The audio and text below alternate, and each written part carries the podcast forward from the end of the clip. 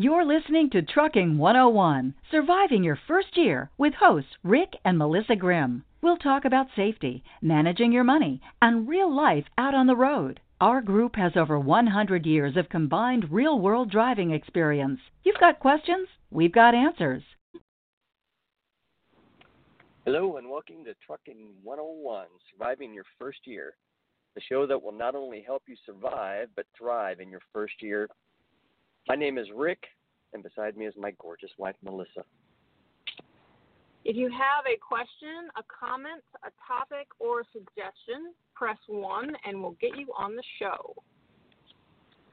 Tonight's episode is all about training. We're going in depth with being a trainer and potentially becoming a trainer and the responsibilities involved in both. You know, there's there's a lot more to training than just making money, and that's what we're going to be talking about tonight. In reality, it, it, it's a big responsibility to be a trainer because you want to have a guy that's going to go out there on the road and become a useful part of what's going on out there, and not just some other crazy trucker out there flying around things you need to know before you decide to become a trainer. Proper communication skills. Can you be clear, concise, and direct? Can you tell somebody how to do something and have them understand is what we're saying there? I have a little bit of trouble with that if I'm not in training mode. I'm just talking to, let's say, my wife. Half the time she can understand what I'm saying. So it's important to make sure that you know how to uh, talk to somebody in a way that they can understand. You also have to have tact to be a trainer. You have to be able to correct without hurting. Melissa's got a story about that. Yes, I have some personal experience with a trainer that lacked tact. Um, this was my first trainer before Rick, and uh, I when I went into trucking, I knew absolutely nothing about trucking. I didn't know any truck drivers. I didn't have any family members that were truck drivers we got a guy coming on that driving is basically in his blood, right? That was not me. I knew nothing. So I'm on his truck, knowing nothing, and I'm asking him questions. And his response to me is, if you think you're ready. Okay, first of all, what does that even mean? How would I know if I'm ready if I know nothing about trucking? So that's number one. Don't do that. Um, if you think you're ready. And then number two, he basically made fun of everything that I did. Everything I did, backing up, whatever. He found it hilarious.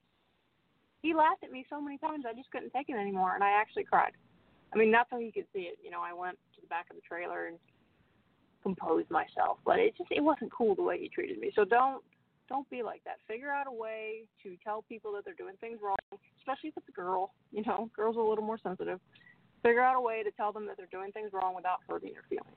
Now, you can hurt a guy's feelings too, and he can get uh, pretty pretty sulky. You got a story about that? What about that guy that barricaded himself? And tell that story. Well, first off, I'd like to say that your first trainer sure made things easy for me. made me look like a saint. Uh-huh.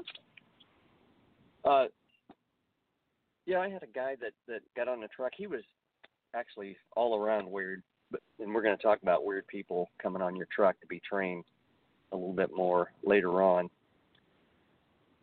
As a matter of fact, one of the things that you have to ask yourself when you're going to become a trainer, when you think about becoming a trainer, is do I have the ability to read people? And that would be mean to decide if they have what it takes, or more importantly, don't have what it takes. I do have a story about that. Don't be afraid to trust your instinct and, and get and get a bad driver off your truck. My very first trainee was a guy. Now, that, are you going to tell the story about the the guy that oh, okay. himself? Tell that story. Well, it's kind of a. Well, it's on topic, and I thought it was a funny story. Well, it's just kind of. He was he was a guy. He he actually was going from truck company to truck company, and going through their training program. So all he was doing was collecting that that weekly paycheck that a trainee gets then he would get and it's done. a low check. It's Kind of it doesn't make him very smart. Yeah, well, he actually had a trailer in his in his uh, daughter's backyard in in Nevada someplace. That's all he cared about. But the company he was with before was C.R. England, and the trainer, you know, didn't realize what he was doing, or he didn't tell him or something. And he had got him a uh, a room got them a room where they could take a shower and he he could go in and and get some rest because he couldn't sleep on the truck.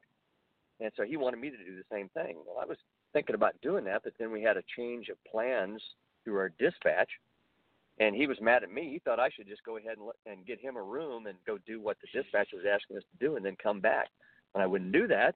Not he, how training works. Yeah, he barricaded himself up in the top bunk all the time he was he was not driving, and then when he was driving, he was driving like a maniac in my truck, which I was an owner operator at the time.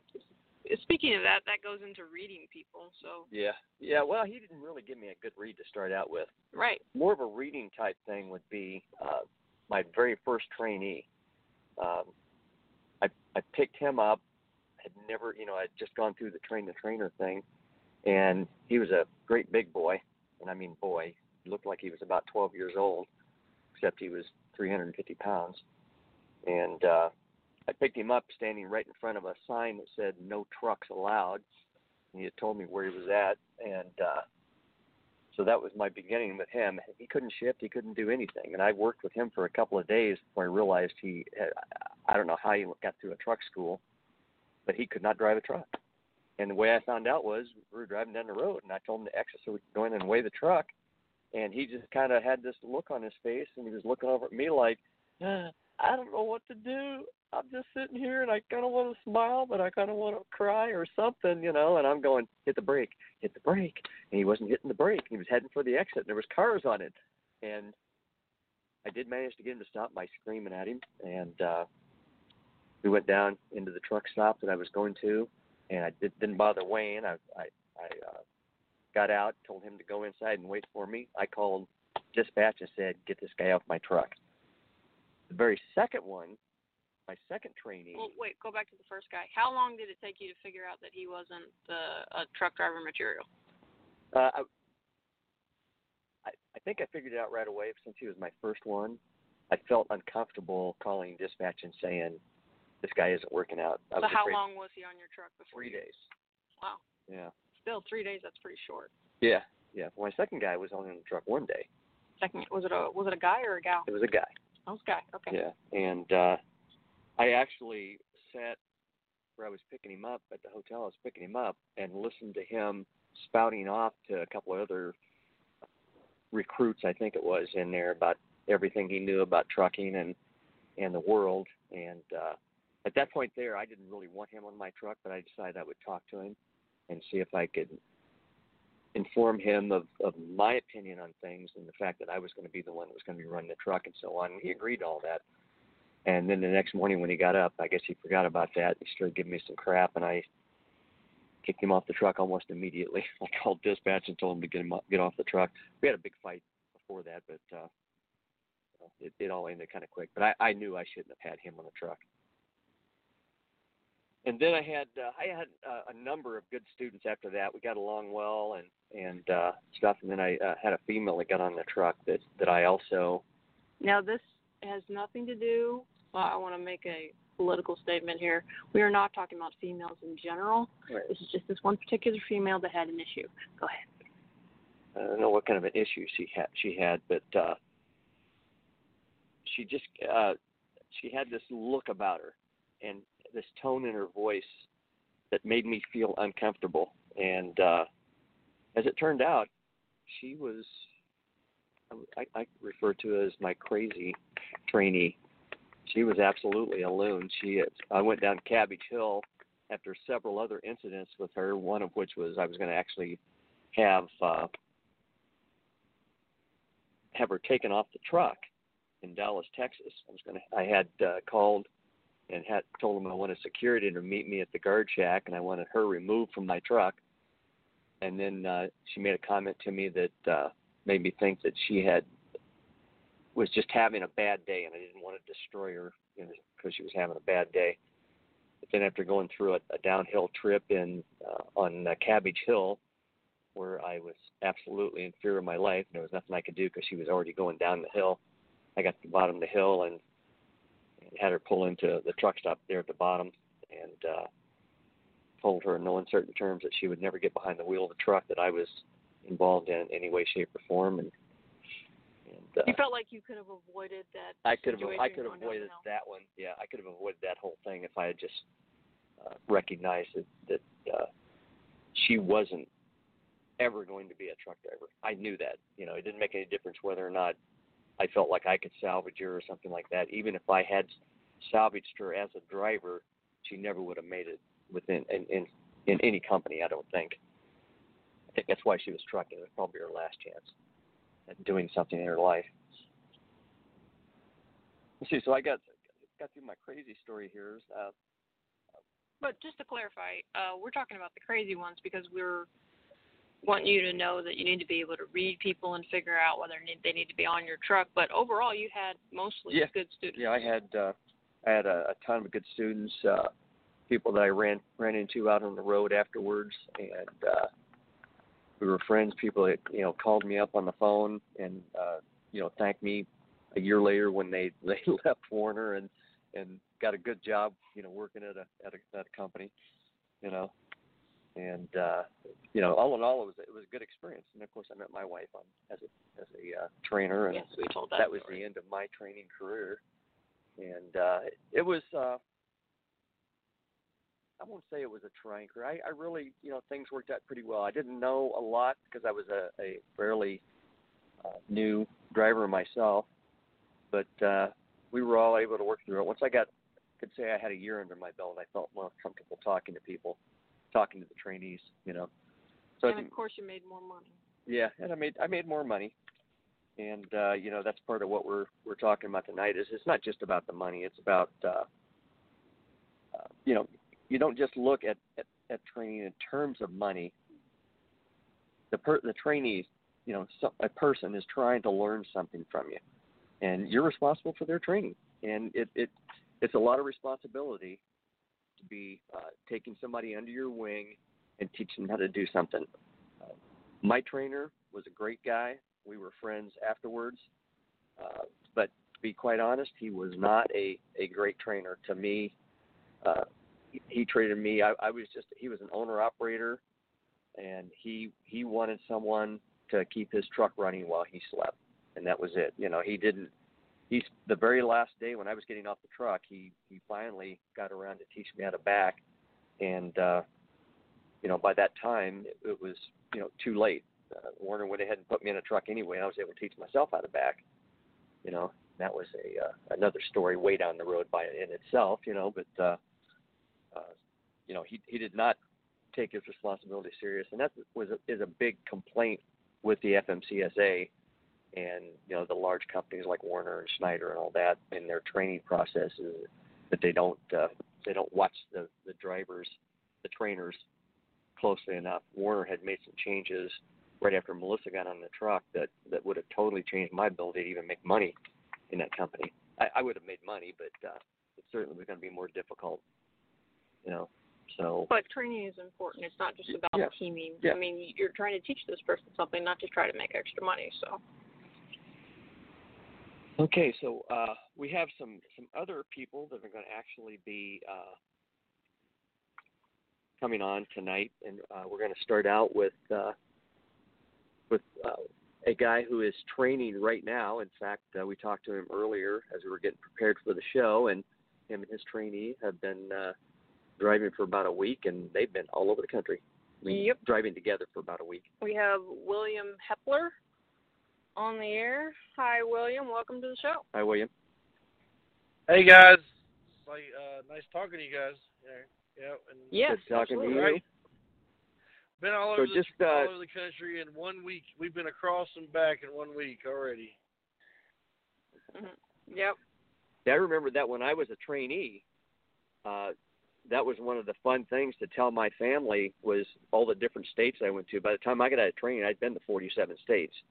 You know, because because like I said, but the the guy was an owner operator, and and that's what we did. We ran. I mean, we ran nonstop. And you know, he didn't take time to train me very much, but uh, we certainly saw a lot of states. You know. Well, first of all, William, why don't you give Great. everybody your background so they know what kind of experience you have? Well, it's um, funny funny you mentioned your your training there, Rick, because mine was quite similar.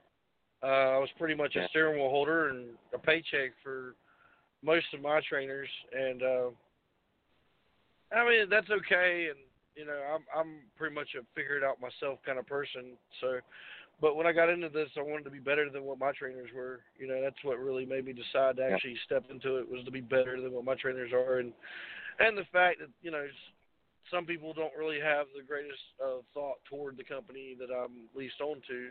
I'm actually proud to work for the company I'm, I'm with, and um, glad they've given me the opportunity. Um, I started back last year around May 15th is when I stepped off my trainer's truck. Um, I was, um, like I said, I went through about six weeks of training when I have yet to have a student go over four weeks. I had three trainers during my during my uh, mentorship, and uh, the first one I got he just didn't want to run. He kept wanting to take breaks and turn down loads constantly, and I'm just like, dude, take these loads. Let's get these let's get these hours done. I want I need to make some room because this nine to fifty behind the wheel is just not cutting it. And um, let's see, uh, then I had another trainer. This guy he ran, but I didn't really learn much from him. I did probably a total of three backs the entire six weeks I was out. You know, I wanted I wanted to train a little better than that, and I think I think I have. Actually, I think I think I'm I've been pretty successful in my training. Um, uh, most of my most of my guys are getting around eight thousand miles per month after getting off my truck, and that's actually pretty decent mileage. But um, yeah. anyway, after I got on my truck May fifteenth, I spent three three months as a company driver, and um, I ran really hard. You know, if I'm going to be away from home, I'm going to make money. It's the only reason why I'm going to be out. There's no other reason. I'm not out to sightsee. I'm not out to spend time sitting or anything like that. I'm, it's where's the next load, where I pick it up, and where am I going? You know, it's constant that. Exactly. And yeah, take the, the least amount of breaks as you can. But this is all solo driving tips. Um, and you know, they they uh, you know, owner operator recruiter with the company I'm with uh, contacted me and said, you know, how did you get 14,000 miles in a 16 mile an hour truck in a month's time? I, I said I just grabbed and went. And she says, well, you could make a lot more money if you come get a truck for me. And I said, you know what? I want the freedom.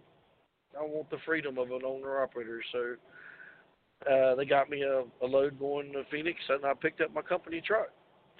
And uh, one of the best things I've done, honestly. I, I although the you know the lease I'm not too happy about because I should have read the fine print, but it sure beats company.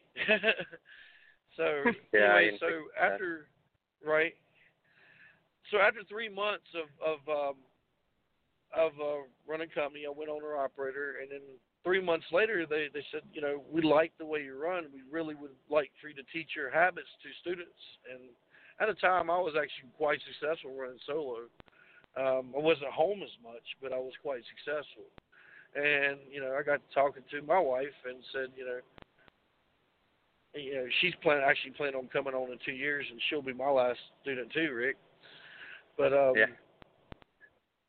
And um, you know, I we talked it over and said, you know, this will get you home more, and now I'm able to take one, two, three weeks off instead of the normal three, four days. I'd, I'd get it home per month, and that gives me more time with the wife and the family. You know, you know, because it's hard. It's hard on us when I'm away so long. It's hard to keep. I, I guess, I guess you could say it's really hard to keep love alive. Believe it or not, it's a it's a rough relationship to be married to a truck driver. But um.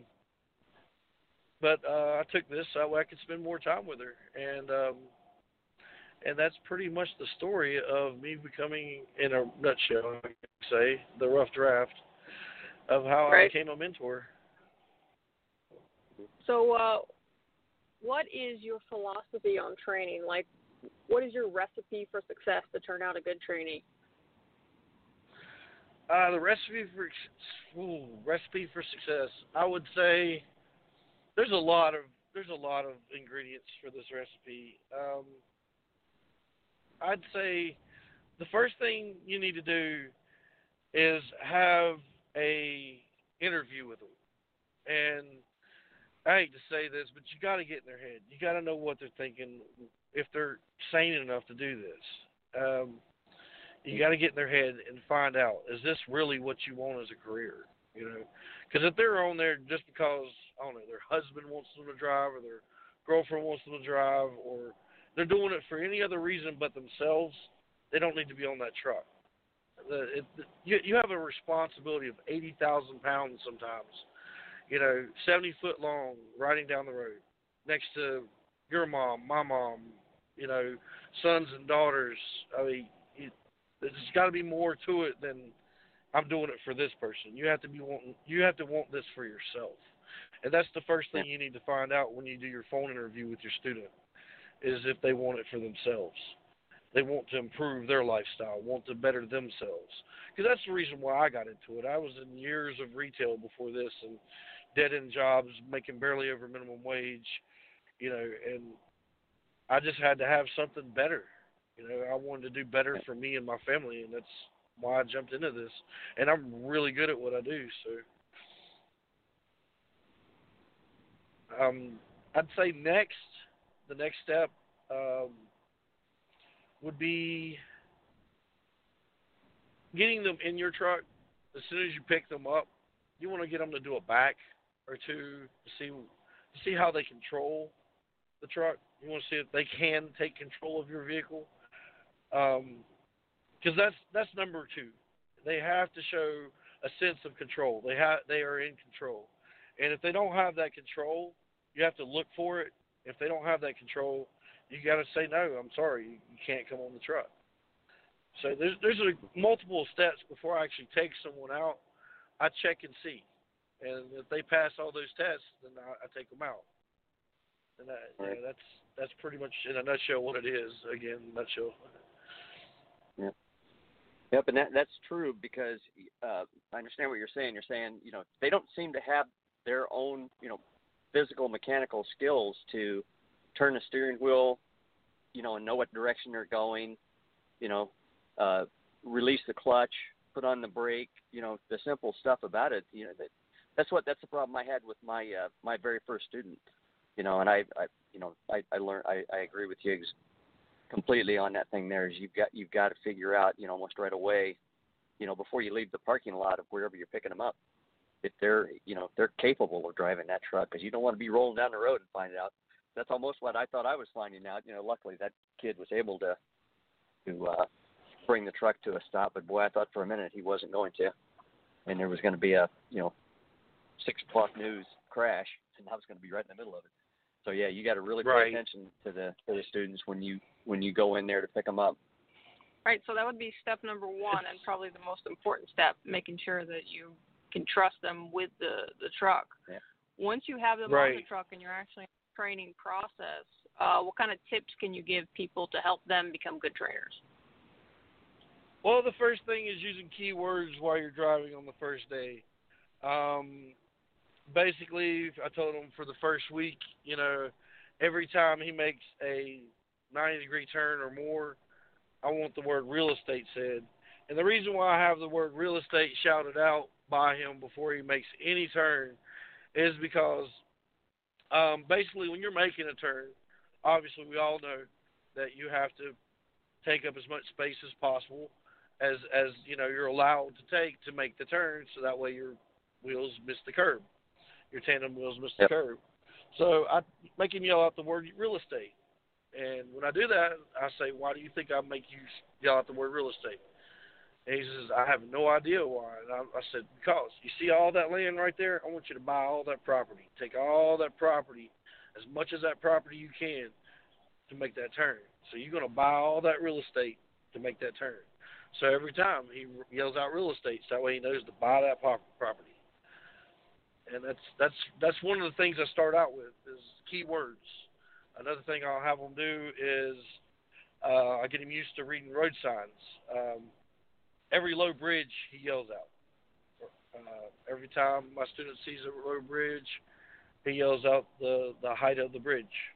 Uh, that way we don't have the issue of not reading our signs and hitting a low bridge, but also gets him in the in the habit of reading more signs than he normally did as as a four wheeler. Because I mean, you guys have to admit, we read a lot more signs now that we're truck drivers, right? uh-huh. That's yeah. right. That's right. Um, but those are some of the things in the start that I have him do, and or have my student do, and um, uh, the other thing I probably do in the beginning is uh, push endurance. Now, a lot of people think, oh, that's bad. When he's tired, you should let him rest. You know, you're putting yourself in a difficult situation. Well, I am right beside of him. I am keeping keeping him awake, but I do. I push him to his limits because he has to get ready for this. You know, this this trainee has to get ready for this. He he has anywhere from 12 to 14 hour shifts ahead of him that he's going to have to be pulling. And if he's getting tired at seven or eight, then there's issues. You know that he's not ready for this, and I'm not trying to drop him off if he's not ready. So I push him. I do. And now if they're feeling, there's a difference between tired and sleepy. That's another thing I establish with my students is tired and sleepy. There's, you know, you're you're just feeling tired, which all of us truck drivers are tired the whole time we're out. As soon as we step in the truck, we get tired. I, I, if you guys are anything like me, um, but then there's sleepy. Now, if you get sleepy, yes, pull over. Definitely safety first. Go back there, get a nap in, get an hour rest, get back on the road. You know, we establish the difference between tired and sleepy. That way, he knows the difference and not push himself too far. I'm sorry, guys, if I run on too far. no, it's fine. You're, this is great. This is good stuff. Yeah, and and we can we can thank the FMCSA for making sure that all truck drivers are nice and tired with the with the uh, hours of service that they oh, can't let's, seem to figure out. We don't go there. Another story. Okay, sorry, sorry. That's just the whole thing I'm thinking. The whole time you're talking is yeah, yeah, the FMCSA. Yeah, yeah, yeah. Yeah. Okay. Okay. So, uh, you got any other uh, tips for uh, would-be trainers out there? Uh, when you get into this, make sure you get sleep whenever you see a chance to get sleep, because there's no telling when you're going to get woken up that your students made a wrong turn, or you know they, they they're at the shipper and can't do it by themselves, type deal, and there's all kinds of issues that the the trainee's going to run into. So get as much sleep as you can. Um, be prepared. Be prepared to work way more than you did when you were solo, way more. And as you guys said, uh, I, I, one of the things that we haven't talked about yet is the uh, money aspect of it.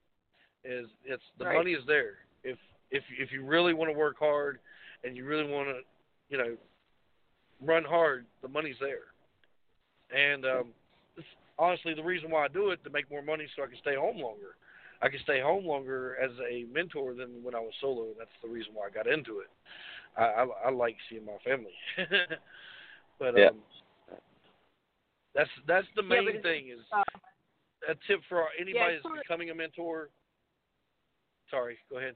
no, it's fine. I was just I just wanted to point out that uh, you're gonna make extra money um, because of training, but you need to treat it like having a second job. Treat it like the responsibility right. that it is. It's not like just you know free money. You're you're basically picking up a second job. Yeah, you're working for it. Yeah. Right. Right. I, I agree. I agree to that 100%. But uh, but my main tip to anybody that's becoming a trainer, become a trainer, get sleep. If you're if you're up and you can get sleep, get sleep. Because once you go into that team mode, um, everybody, every training program has a team mode to it. Once you go into that team mode, there's there's no telling when you're going to be waking up. So get sleep whenever yep. you can. Yep. All right. This has been excellent stuff. Uh, if anybody has any questions for you, can we bring you back on to answer their questions? Sure. I, am open All to right. questions. So if any, awesome. So if anybody has a question for you, we will bring you back on. Thank Um, you. I have one thank request. you very much. I have a, Okay. Can I have a request real quick? Can I give a shout Sure. out? Shout out to everybody in Nine Plus Miles Per Gallon group. What's up, guys? Nice to. There you go. All right. Thanks for listening, guys. Okay. So if anybody has a question for William, if you're uh, in training, you're considering training, you know, whatever, any training questions that you have, press one. Becky will screen your call, and you can ask William, William a question. Just to kind of finish off on that sleeping part, uh, I actually talked to a trainer after I was a trainer. I was making a lot of money, and I'm one of those people that you know I need sleep, but I, I you know I don't sleep a lot all at one time. And uh, the guy was telling me he used to be a trainer, and I said, "Well, how come you're not training anymore?" And he said, "I just got tired of being tired." Mm. You know, and, and that happens to guys out there. They, you know, it's it's a hard job training people. You Yep. do. You got to keep one eye open all the time. Yep. So Uh, you want to introduce Ed? Yeah, the next uh, next person we're going to bring on is uh, is one of our mastermind group, Edward Prince.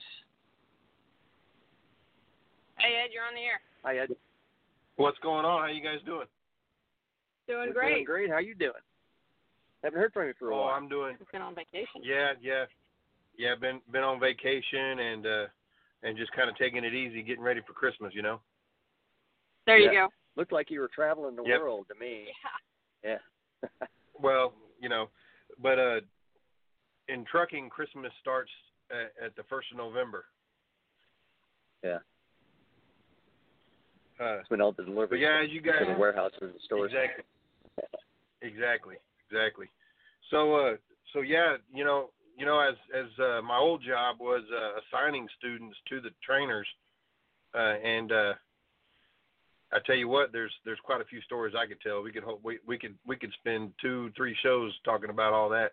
But uh I think one of the biggest things that I think a new trainer ought to make sure that they that they uh that they do and and make just it's kind of a special thing is is making room for your for your student in the truck. Don't you know a lot of drivers they move into that truck uh and make it their own and next thing you know they're trying to let somebody else in that truck and there's really no room for them. There's no room for their stuff. You know, there's no room for for them to kind of just be able to to call that place their home for the next you know month or two months whatever it is because you know let's face it if if you were having to live in a truck and you were having to live out of a shower bag for six weeks you would you would not be in a good mood most days.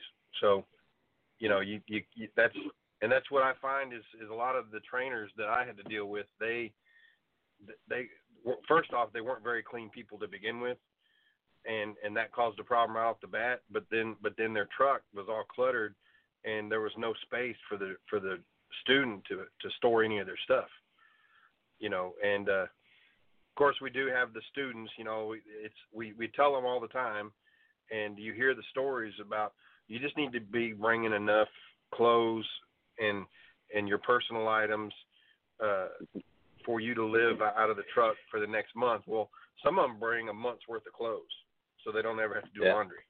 And of course we know that's a bad deal. And one guy that I trained, I mean, they they told him to be ready to move into the truck. I mean, they told him to bring food and and tools. He he brought a tool bag, and he brought canned food and all this stuff. And I said that I said there ain't no room for that in the truck. You, I can't. You know, you're just you're just riding along with me. I got all that stuff in the truck already. He goes, oh, they told me to bring it. So luckily he was in his own car and he just left it in his car. But you know, just imagine if he rode up there in the bus uh, to the terminal with with all that. That would have been crazy. Yeah. Yeah. Yeah, I had I had a uh, I- a woman. I, I trained men and women. I had a woman who did the same thing. She came up. She I picked her up in Denver, and she was from Denver, and she came up and she starts hauling all this stuff out of her car, and I'm like, hold it, hold it. What are you doing? She's going, oh, I've got all this stuff. I've got to have. I've got to have. I've got to have. I. you've got to pare it down. I got space for you in here, but it's not that big. exactly. Exactly. And that's- she was able and that's what I- back in her car. Yeah. See, all all I did was is is pretty, and and it's not nothing big. It's like so the passenger side of the truck, you know, has the little box above the driver's head right there, and then and then I I kind of kept half of the big top area in the Century class, half of it empty for for their them to put like their jackets and stuff or whatever, and then all I really had was the cabinet above the TV, and that was it. I mean, everything else they could just leave it on one of the beds, whichever one's not being used at the time, or you know, at the foot of the bed, whatever. Because I told him, I said, I keep my bag. I've got two bags for clothes and whatnot uh, that I take in and out of the truck quite often, so I keep them on the bed, you know, and and, and they do the same thing. And then most of the they kept, you know, and I had like a small refrigerator, and I had half the fridge was for the student, half the fridge was for me. And and and it, you know, there was times where when I was working as the coordinator, the guy would say, you know, well, you need to make sure you get food because we ain't stopping for, you know, we ain't stopping at McDonald's all the time. Well, the drive, the student would buy food, but then he's like, but what do I buy? And he's like, well, you can't put nothing in the fridge. That's all my stuff. And you know, that kind of right there creates tension. And you know, and that's yeah. and I think one of the biggest things that that trainers need to have is patience. And when you start throwing in, you know, these these little ultimatums and and all that, it, it the student is trying very hard because they're trying to keep a job. And I just say the trainers need to, you know, there's a lot, you know, a lot of ground rules and all that, and and and you can you can set some some some rules of what you do, and what you don't do, and all that. But but you know, you just got to you got to play it by ear with with living because it's you know like I my first training coordinator. I went to Phoenix. I took a bus from Dallas to Phoenix and went through orientation at Swift in Phoenix because there was no Dallas terminal at the time, or they had just opened it up and they weren't doing orientation. And the guy there, his name was Lindell Bingham, and his first speech was, "All of you have spent time in a truck driving school and taken your test, and you now have a CDL to haul to drive a commercial vehicle in the United States." He goes, "That you are certified truck drivers." He said, "But now you're going to go with a trainer, and they're going to teach you how to be a trucker. They're going to teach you trucking." And to me, that's a lifestyle of its own that most people just have no fathom of idea of how it goes. And that's pretty much one of the big jobs that trainers have to do is teach people how to be truckers, how to how to understand how to take showers, understand how to eat on the road, understand how to live on the road, and you know it's it's a it's a whole new lifestyle. And I, and when you figure that out, that's that's when that's when the students. I think I think that the students are more receptive when they kind of feel comfortable in learning the lifestyle because you know they've already been they've been showing all this stuff over and over again about learning doing things right be safe and all this but what they have no idea is how to live and I, I yeah. tell you, it's it, it they they need that. But but I tell you, the, uh, his idea, what he said earlier about yelling out uh, words for for things. I mean, that's a great thing because you get them thinking about it every single time. You know, I that's what I had my students doing was was reading the signs. I said every bridge doesn't matter if it's low or high. What's what's the height? If it's posted, we want to see it.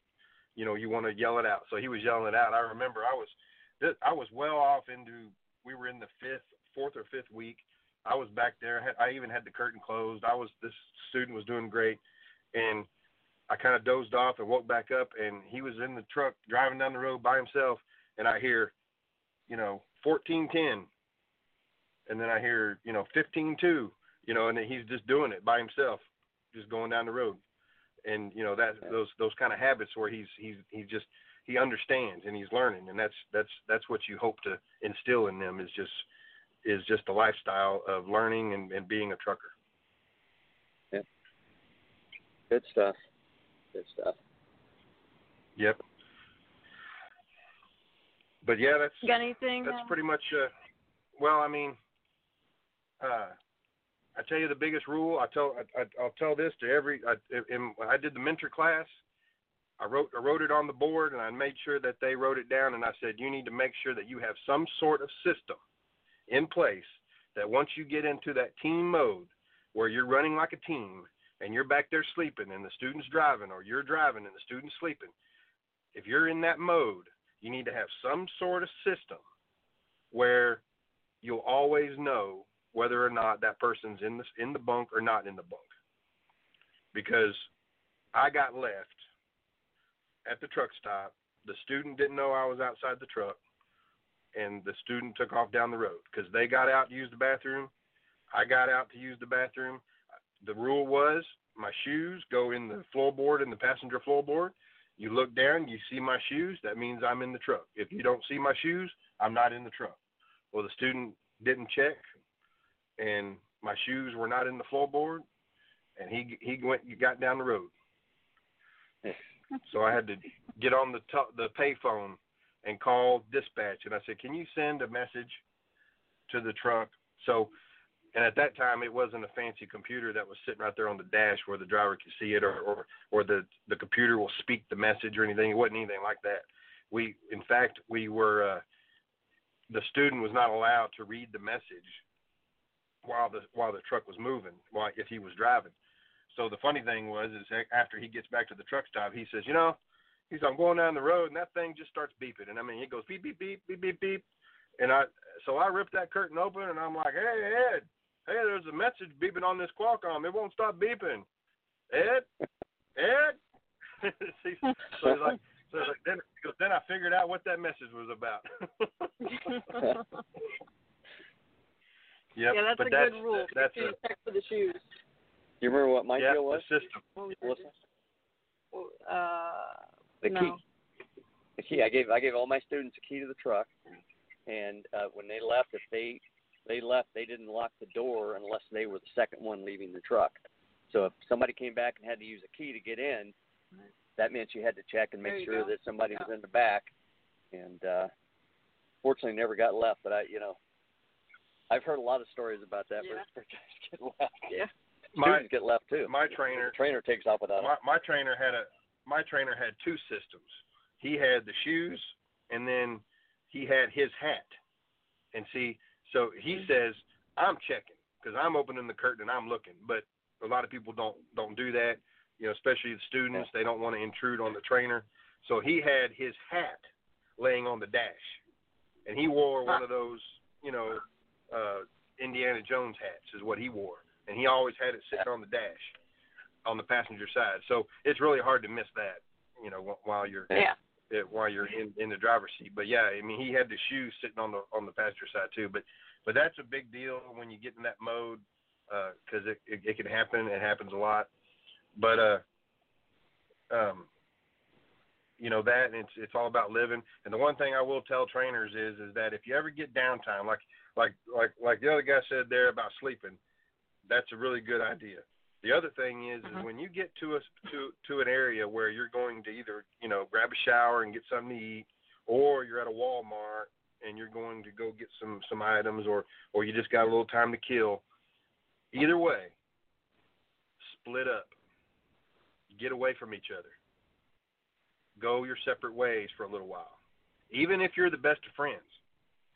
You know, I mean, it, it, it's it's just a good thing to just kind of get away and and the student may not care about getting away. Student might like to hang out a while, but as a trainer, I enjoyed. Of course, I still enjoy, and the reason why I'm probably a pretty good truck driver is because I enjoy solitude to a certain point. So, if if you know you've been alone in the truck and then you start taking on students every now and then, you kind of just need to get away a little bit, in, especially in between training, because that's how you Right. kind of stay.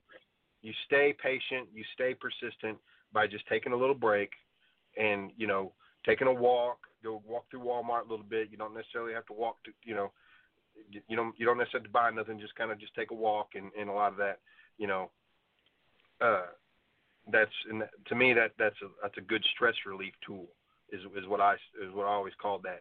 It's just getting getting away. Just kind of you know take taking a breather and not really worried about anything. That's i liked going when we traveled up on on on interstate 80 and you got there to Sparks, Nevada, and you park at that Petro there with that casino, you know, they everybody Mhm. loved it. The, the students loved it because then they never been there and they go walk around. I had one guy, man, he loved the slots and he, good thing he, he didn't he didn't need to drive trucks to make money. He had money and uh and he and the, the funny thing is is he won like three thousand dollars and at the slot machine Wow. there and I was, I was like, you know, you know, you're not broke. You drive a nice car. You're doing this job just because you're bored and here you are winning money. I don't understand.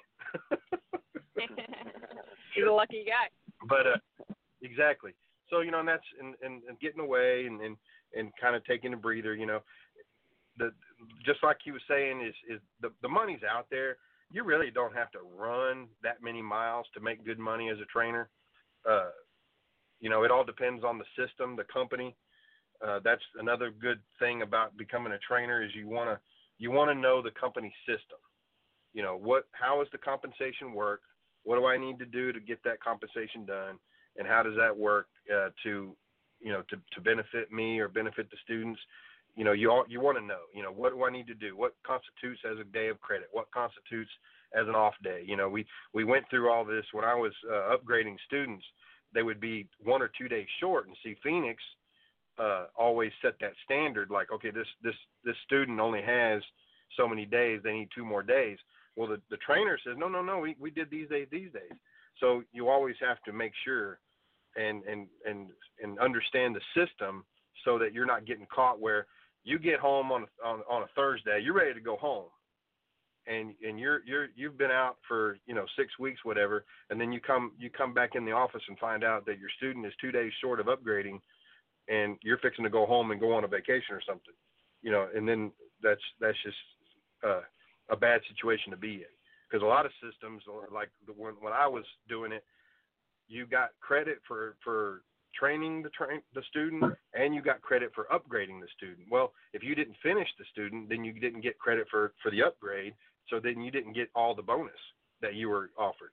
Now they d- change different things. A lot of different companies do it different way, but you know, when you're counting on those bonuses as a form of the of that extra income that you're going to get, well, then you come in two days short. That means you just lost that bonus. So, you know, you got to know the system. And uh, yeah. a lot of guys get in there and start training and just just want to run miles and don't really understand the system. And next thing you know, you're you're on the bad list because you're not. Yeah. You're not just you're not yeah. not doing what they expect you to do. You know, and it's it's it's it's a hard it is a hard job. It's like you're saying you're going to work. You're you're definitely going to work. All right, well, that's excellent stuff, uh, Ed. Uh, any parting thoughts before we move on to our next caller? Uh, I can tell everybody else when it stops being fun, you got to stop doing it. There you go. Yeah. All right. Thank you very much, Ed. Thanks, uh, Ed. Great advice as usual. We'll yep. talk to you later. Yep, you too. Yeah, the the uh, those uh, those systems, the uh, you know they they grade you, and you have to do a, a certain job uh, for the different companies. And uh, I didn't even realize I was being graded, you know, until uh, I don't know if you remember this, but they called me up after we had decided to stay together on the truck, and they told me, "Hey, I'm ready to go, or you're ready to go. You're you're all all set from the stuff that happened with the trainees before." And I was like, "What happened with the trainees before?" And it was like, "Well, you had a trainee that got into an accident after they went out, and and uh, you had a trainee that uh, that bent a step, you know, and and you know they grade you by that stuff there and decide whether or not they're going to give you another student or not. Yeah. So yeah, you got you got to make sure you stay on your toes with that stuff. Yeah, you got to do a good job, otherwise you won't be a trainer, uh, and not by your choice. But uh, we actually have a caller on the line, Carl in Colorado. He's got a tip for us. Hey, Carl, you're on the air. Hi, Carl. Hello hey, I'm just a rookie in this racket. I, I've only got something in the ballpark of four million miles behind me, so I, I may oh, not know maybe. it all, but I think I know a little bit. yeah. There you go. uh, for a while, and the best way I found to let the student know that I got out of the truck behind them, or for them to let me know that, that they got out of the truck behind me, was the second one out of the truck would tie a bungee cord between the steering wheel and the gear shift.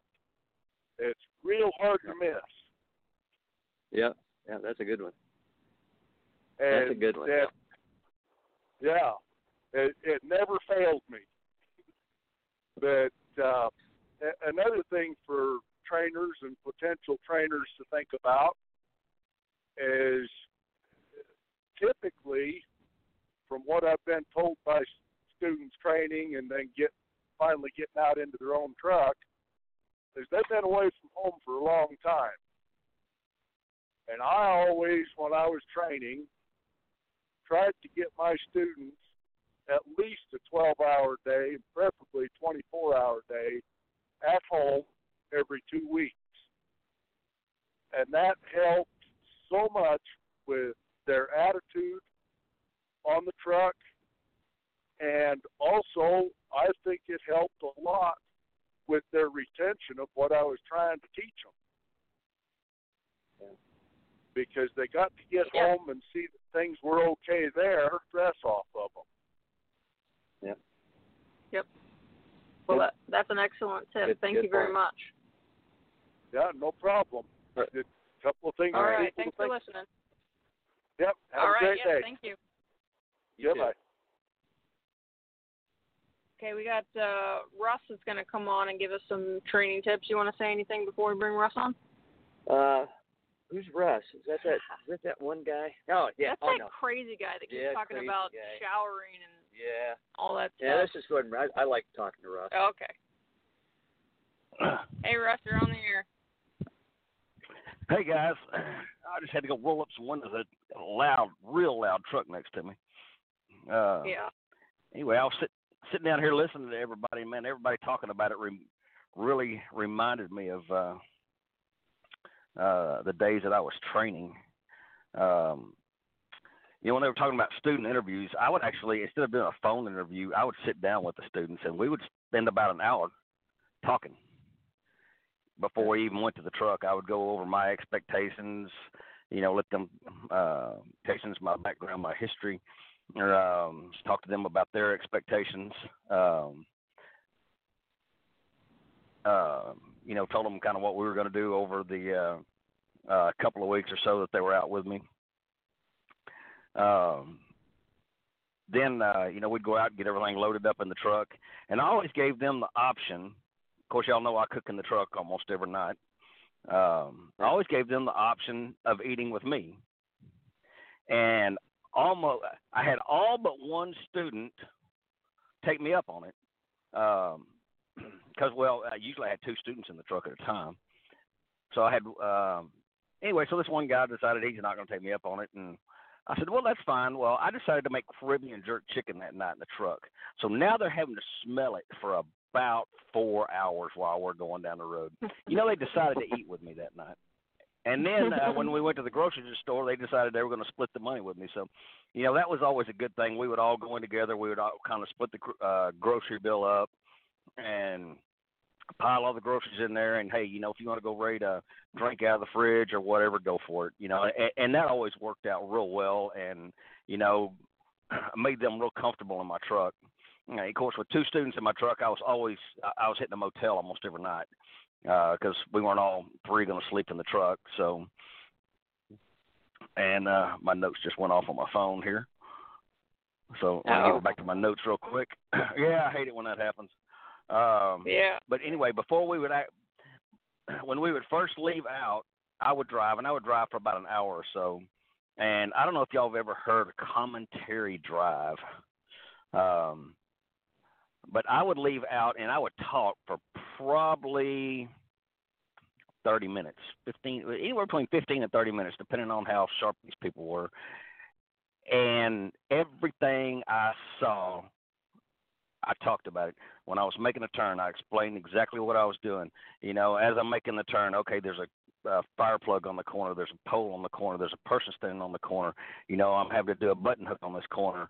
Uh, you know, as we're rolling down the road, all right, I see a driveway. Is there a car in the driveway? I'm, you know, I guess y'all kind of get the idea. But I mean, on and on and on. And I mean, for a good at least 15 minutes and sometimes up to 30 minutes. They, I, I sounded like a uh, broken record, I guess. You know, constantly repeating stuff. But they kind of, you know, they understood what I wanted them to look for, what I wanted them to see after that, I would turn them. Uh, you know, I'd put them in the truck. Uh, you know, get them up on the highway. Uh, you know, and see how well they could drive, and, and you know, and just kind of coach them through it. Um, now, we did not do the team thing. Everybody's been talking about going to bed uh, behind their students. That didn't happen where I was at all. That was, matter of fact, forbidden.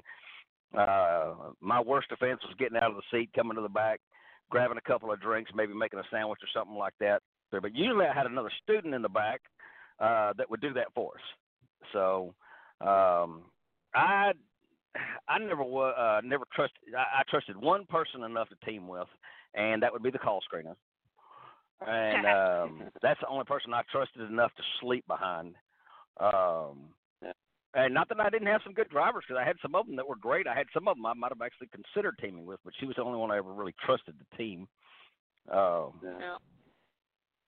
team with. You know, you already talked about uh, um, showers. You know, I um, I think we talked about the last show. You know, we'd uh, you know we'd get them their own uh, uh, rewards card.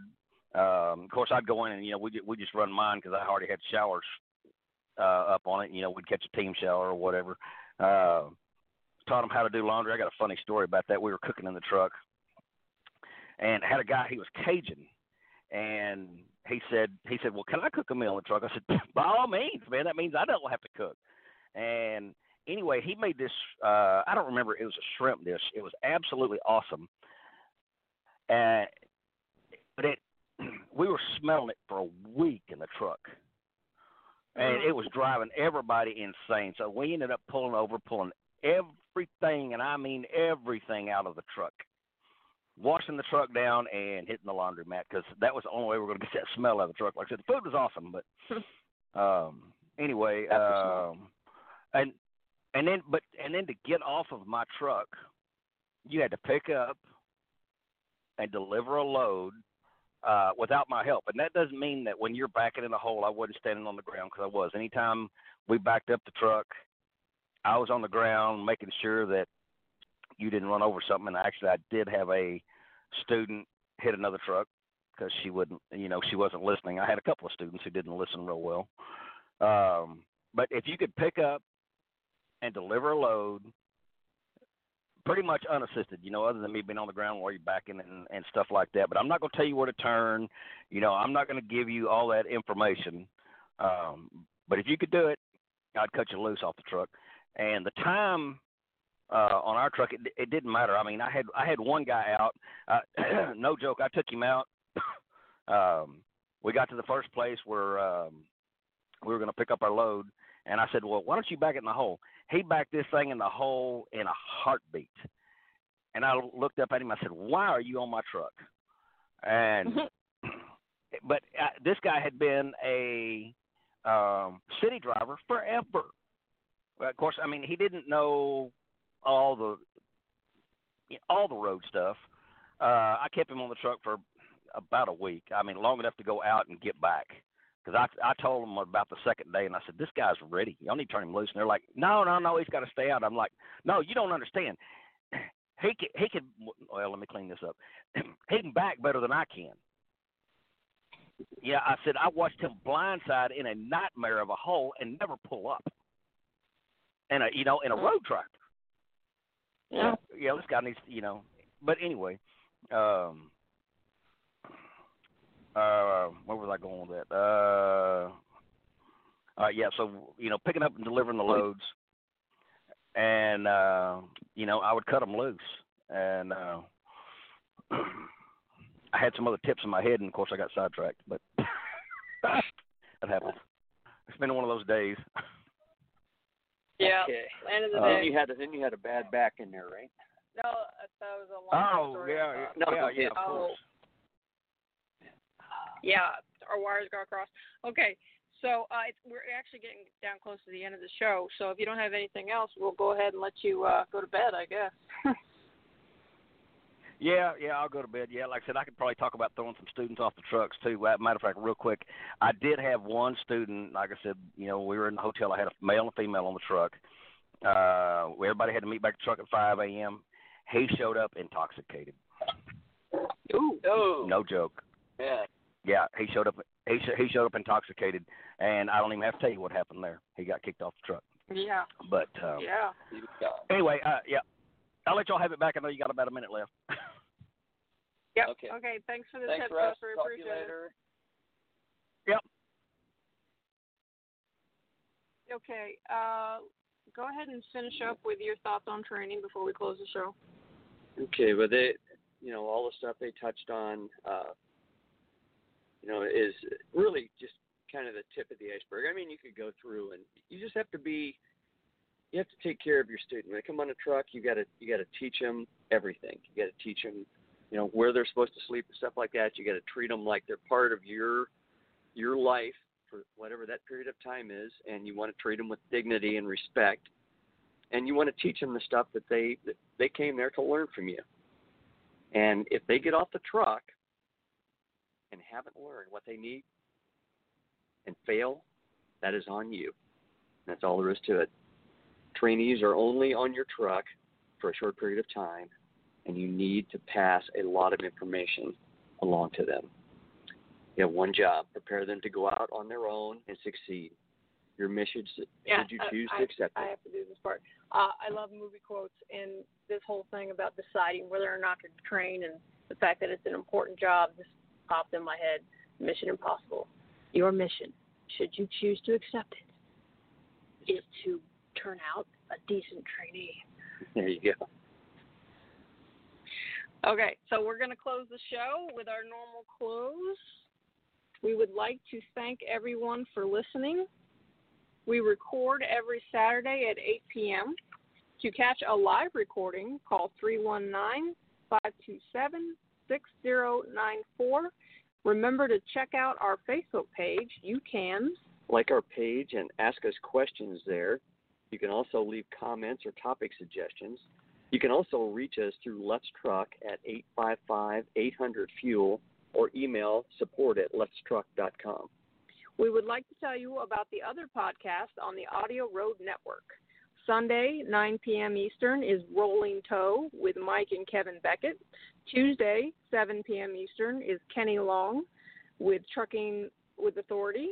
Wednesday, also at 7 p.m., Rico Muhammad records Rates and Lanes. Also at 1 p.m. on Wednesday is Destination Health with Kim Cockerham and Kevin Rutherford. All times are Eastern. Be reminded about the podcast, text the word listen to 99,000 for the U.S. to 76,000 for Canada. We would like to close the show with a quote from one of our favorite best selling authors, Larry Winget. Love what you do enough to become excellent at it. Otherwise, you don't. Good night, everyone. We hope you'll join us next week, Saturday at 8 p.m.